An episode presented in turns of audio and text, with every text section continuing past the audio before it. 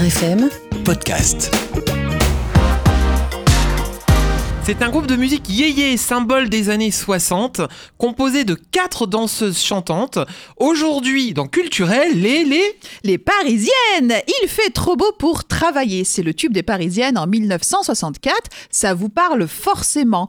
Chantant à l'unisson Raymond Brostein, Anne Lefébure, Hélène Longuet et Anne-Marie Royer. Un an plus tôt, leur carrière est lancée sur un coup marketing. La marque d'automobile Renault souhaitait attirer une clientèle féminine vers la Renault 4. Vous vous souvenez de la Renault 4, Lila? Ouais, je m'en souviens. Le groupe de Parisiennes est alors associé au magazine Elle à travers une opération publicitaire. Stratégie gagnante pour la R4 et pour les filles. Le groupe interprétera jusqu'au cours des années 70 plusieurs succès, dont la version française de Puppet on a String, un tout petit, Petit pantin. pantin, c'est la chanson gagnante, Lila, de l'Eurovision 67 avec Sandy Shaw. Oh, mais ça, si vous le dites, je crois. Et après leur rupture professionnelle, elles poursuivront leur carrière discrète. Anne-Marie Royer redeviendra danseuse, longtemps derrière les vedettes des émissions de Guy Lux ou des Carpentiers. Anne Lefébure, elle, sera speakerine pendant plusieurs années.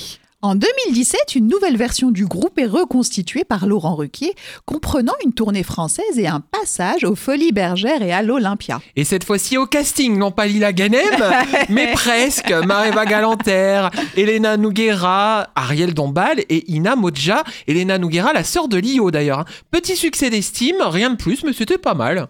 Et oui, les Parisiennes, c'est aussi, n'oublions pas Jason, ainsi que l'on nomme les Françaises chic et élégantes. Ah bah ça c'est tout vous Lila, je vous reconnais bien.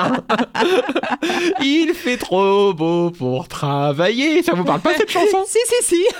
et, et- et- et même à 7h50 quand on nous écoutait en vivre. Il fait trop beau pour travailler. Bonne journée À demain, Jason. Vivre FM Podcast.